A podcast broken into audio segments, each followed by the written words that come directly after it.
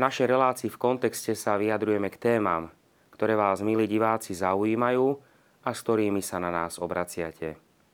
Jednou z takýchto otázok, ktoré ste nám viacerí z vás adresovali, je otázka osudu detí, ktoré zomreli pred prijatím Sviatosti Krstu. Ide o deti veriacich rodičov, ktoré zomreli počas tehotenstva, prípadne krátko po narodení.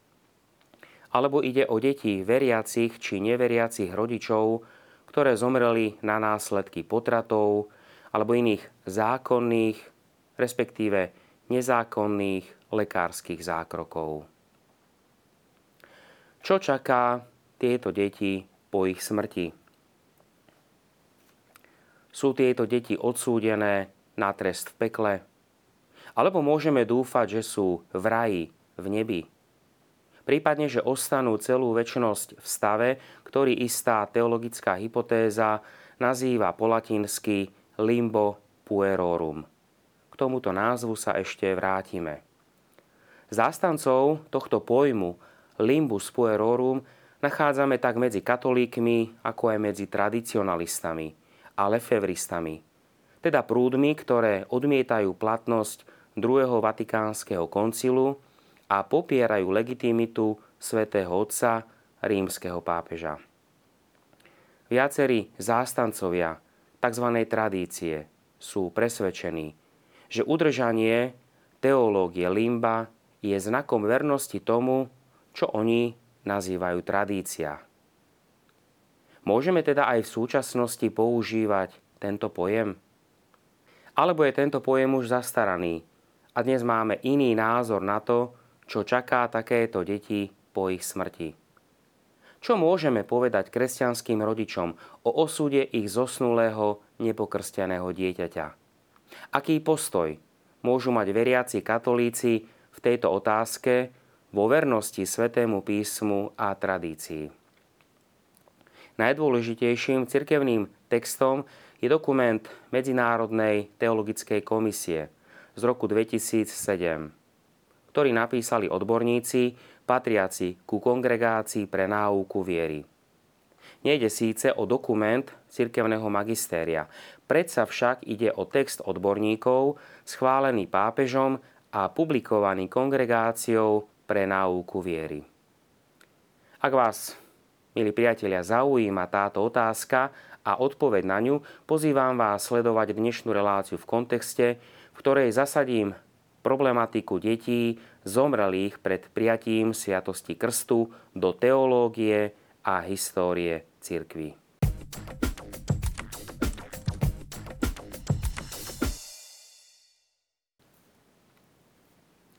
čo hovorí sväté písmo o krste. Krst sa už od najstarších čias považoval za nutný predpoklad ku spáse, nakoľko je vstupnou bránou do cirkvy a k ostatným sviatostiam. Cirkevná tradícia sa pri premýšľaní o krste odvolávala najmä na Jánovo evanielium z 3. kapitoly 5. verš. Ak sa niekto nenarodí z vody a z Ducha Svetého, nemôže vôjsť do Božieho kráľovstva a potom na skutky apoštolov, druhú kapitolu, verše 37-38. Robte pokánie a nech sa dá každý z vás pokrstiť v mene Ježiša Krista na odpustenie hriechov a dostanete dar Ducha Svetého. K tomu pridávame starozákonnú symboliku, napríklad prechod Židov cez Červené more ako predobraz krstu. Krst je znakom viery v Ježiša Krista a zmenou života v duchu Evanielia.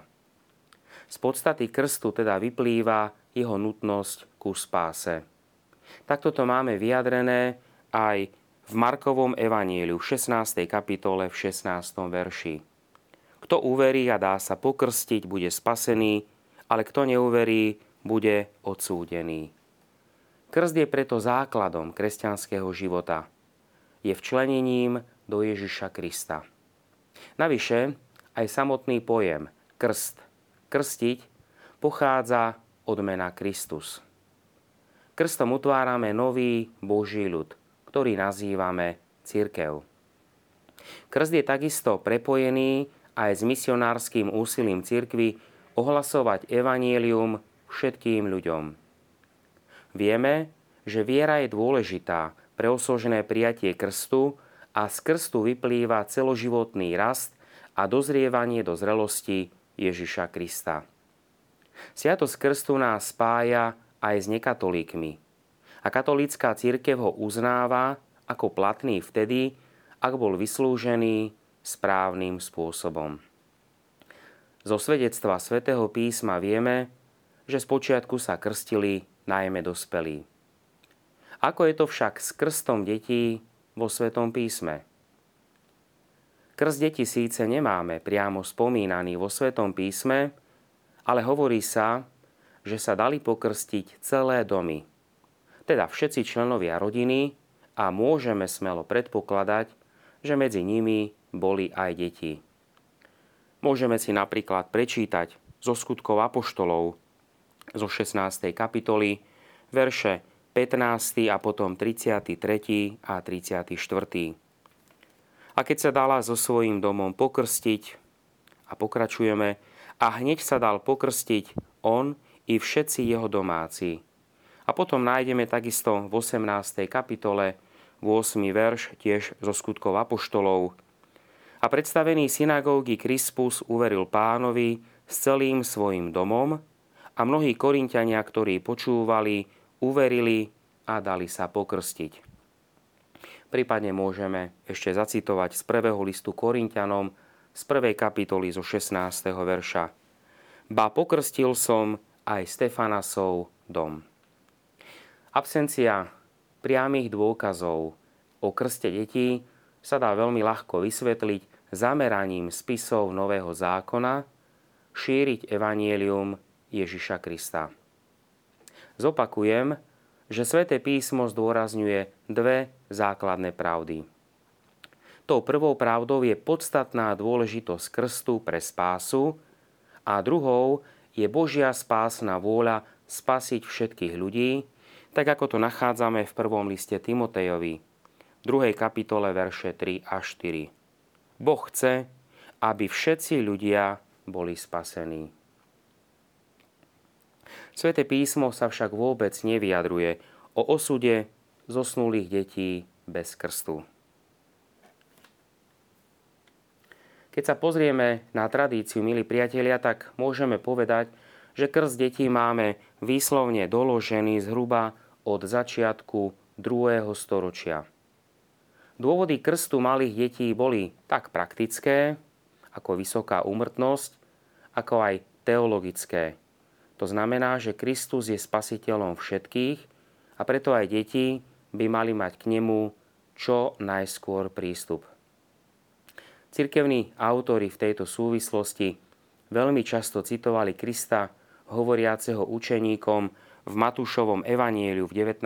kapitole 14. verši Nechajte maličkých a nebránte im prichádzať ku mne, lebo takým patrí nebeské kráľovstvo. A k tomu takisto pristúpil aj vplyv židovského myslenia ohľadom obriezky, ktorá sa vykonáva na 8. deň.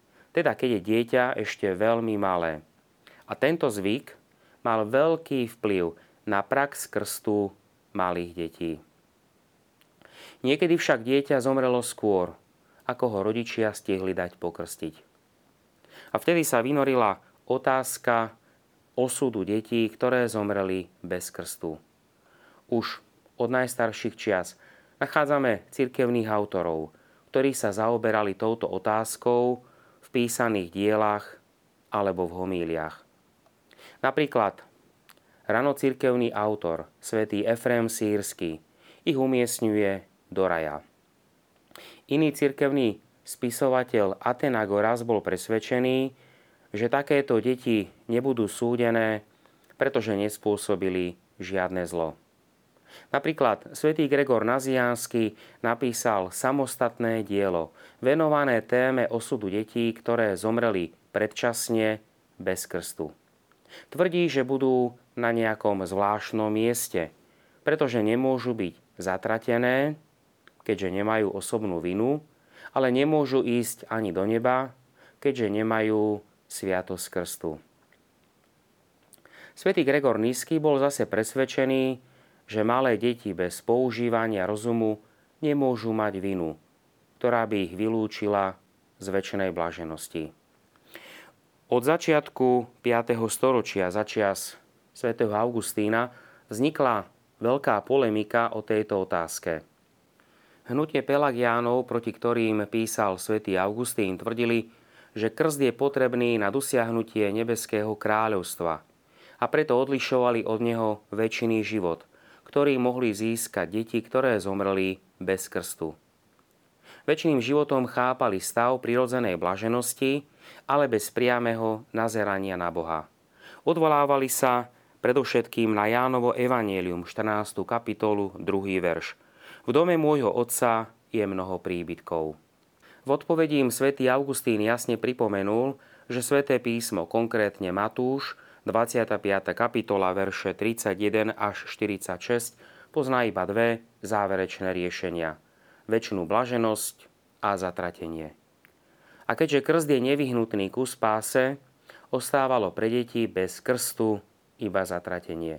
Sám Augustín však nedokázal prijať tieto závery a hľadal riešenia, ktoré ho vlastne presúvali na stranu Pelagiánov, proti ktorým bojoval.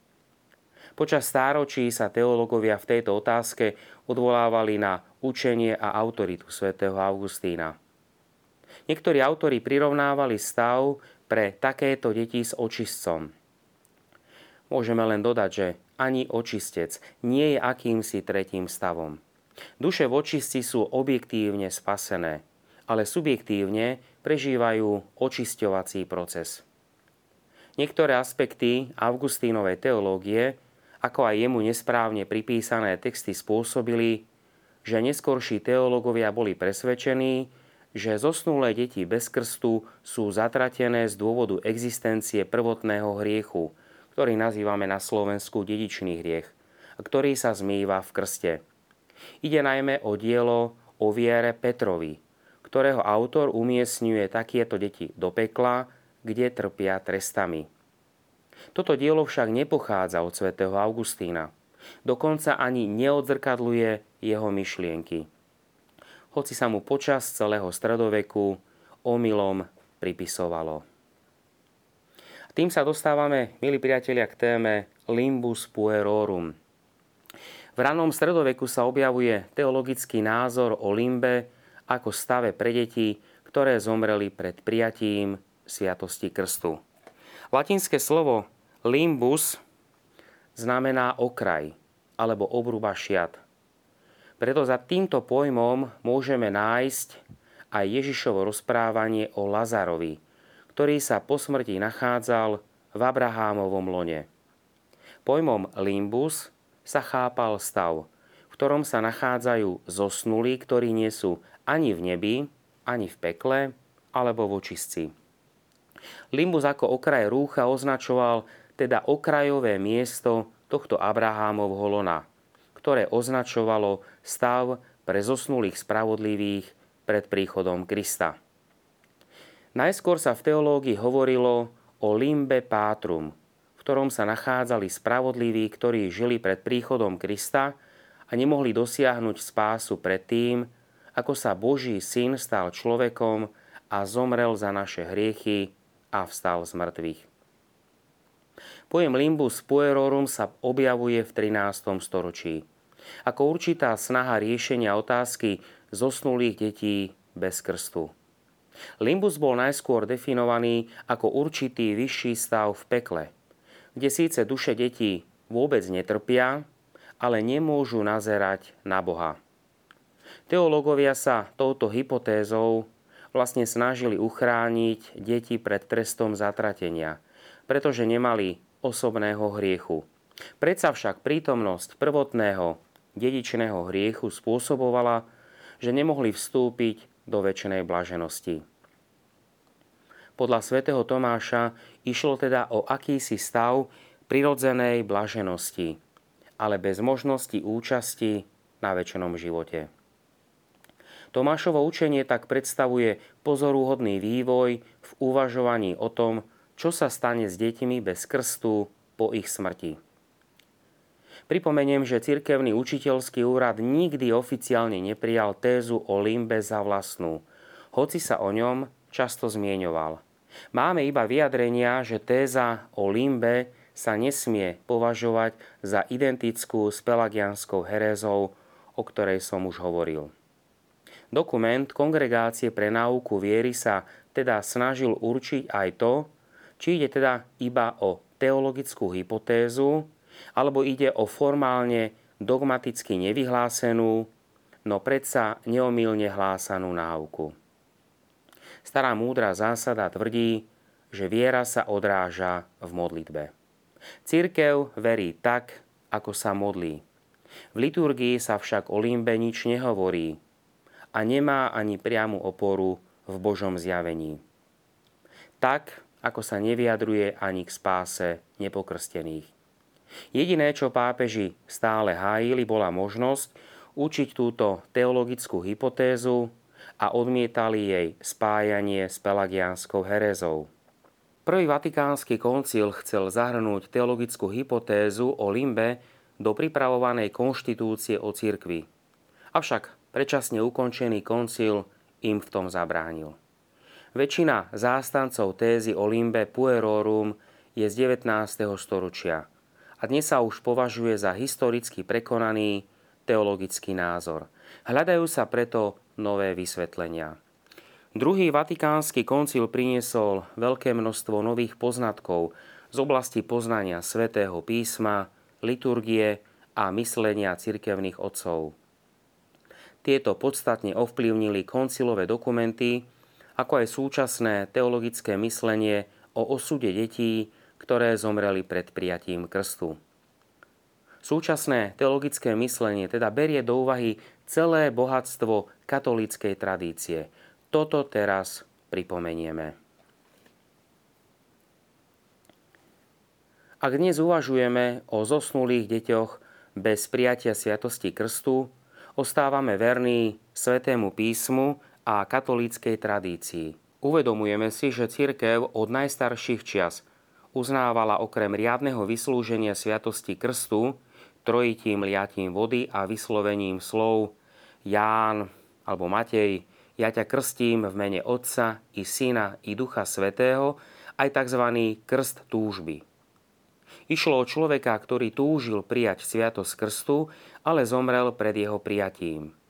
V teológii hovoríme aj o krste krvou, v prípade človeka, ktorý síce nestihol prijať krst, ale zomrel pre vieru v Krista.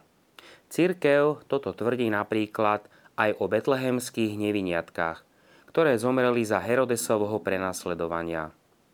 Hoci neprijali oficiálne vyslúžený krst, považujeme ich za sveté. Z čias prenasledovania kresťanov máme takisto mnohé svedectvá o umúčených katechumenoch, ktorí zomreli kvôli viere v Krista, pričom nestihli prijať krst.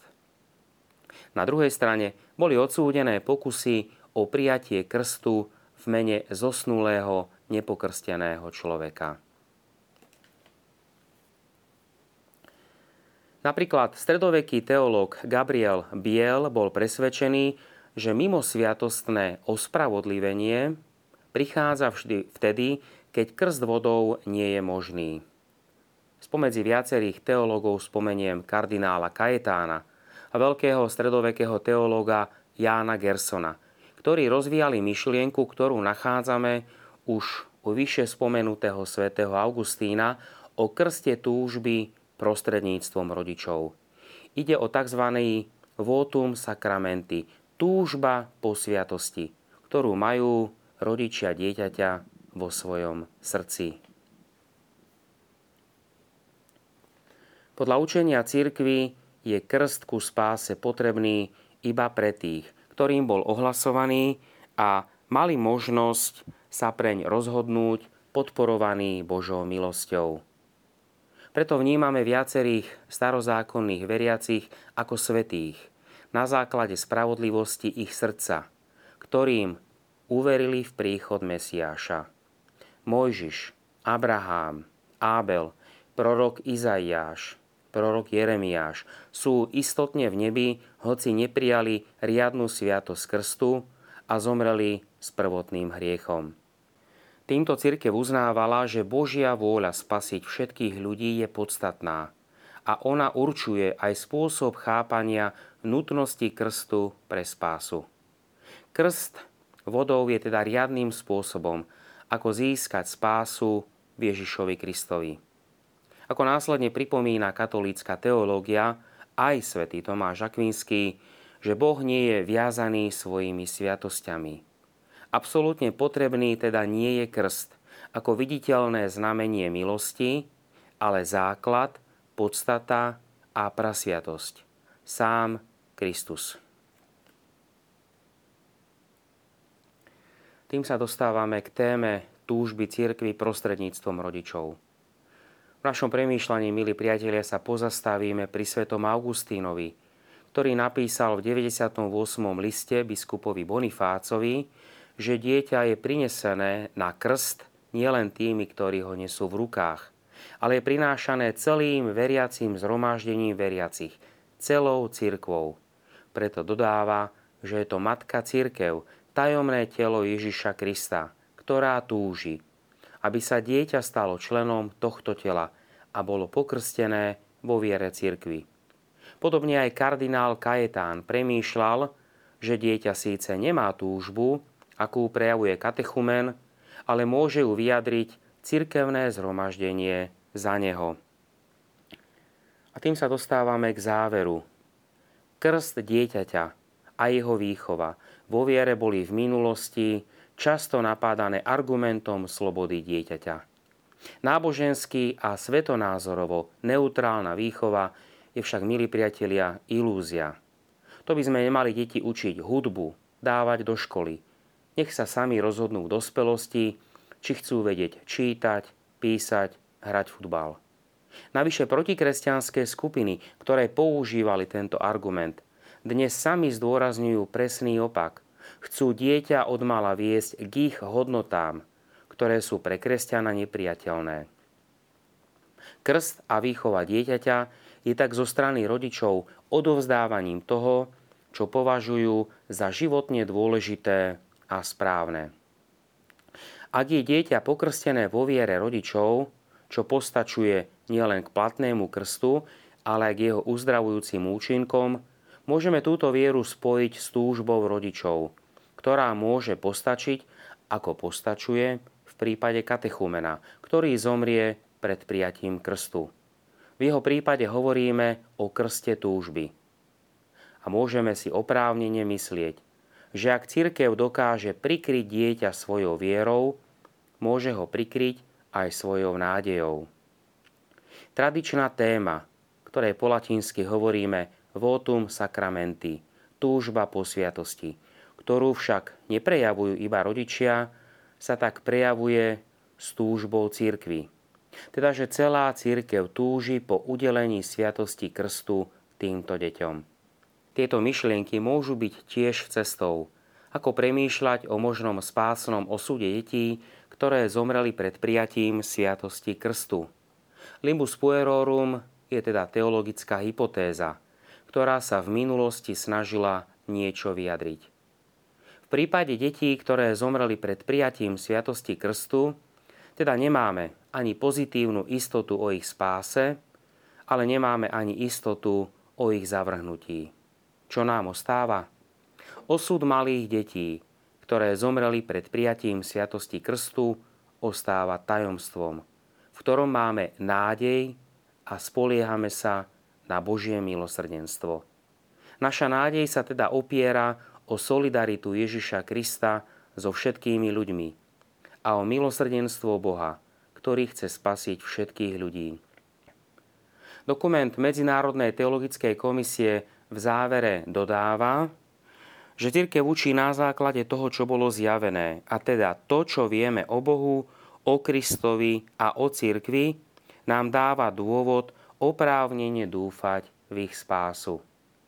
Hlavnými dôvodmi pre nádej sú medzi inými milosrdná Božia láska k človeku, solidarita s Kristom, respektíve solidarita Krista s ľudstvom.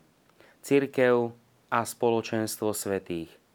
Alebo pripomienka liturgických dôvodov našej nádeje, ako lex orandi, lex credendi, čo znamená zákon modlitby je zákonom viery.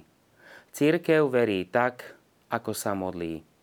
Pri pohrebe nepokrsteného dieťaťa sa církev modlí, aby Boh daroval rodičom dieťaťa útechu vo viere, že ich dieťa žije v Božej láske. Cirkev sa tiež modlí, aby Boh naplnil zarmútené srdcia rodičov útechou v Božie nekonečné milosrdenstvo. A cirkev prosí Boha, aby prijal toto dieťa vo svojej láske do väčšnej blaženosti. Táto nádej nie je istotou, ale je nádejou v modlitbe a nádejou v modlitby, ktorá, ako sa vyjadril svätý Augustín, je tak silná, že dosahuje to, o čo v modlitbe prosí.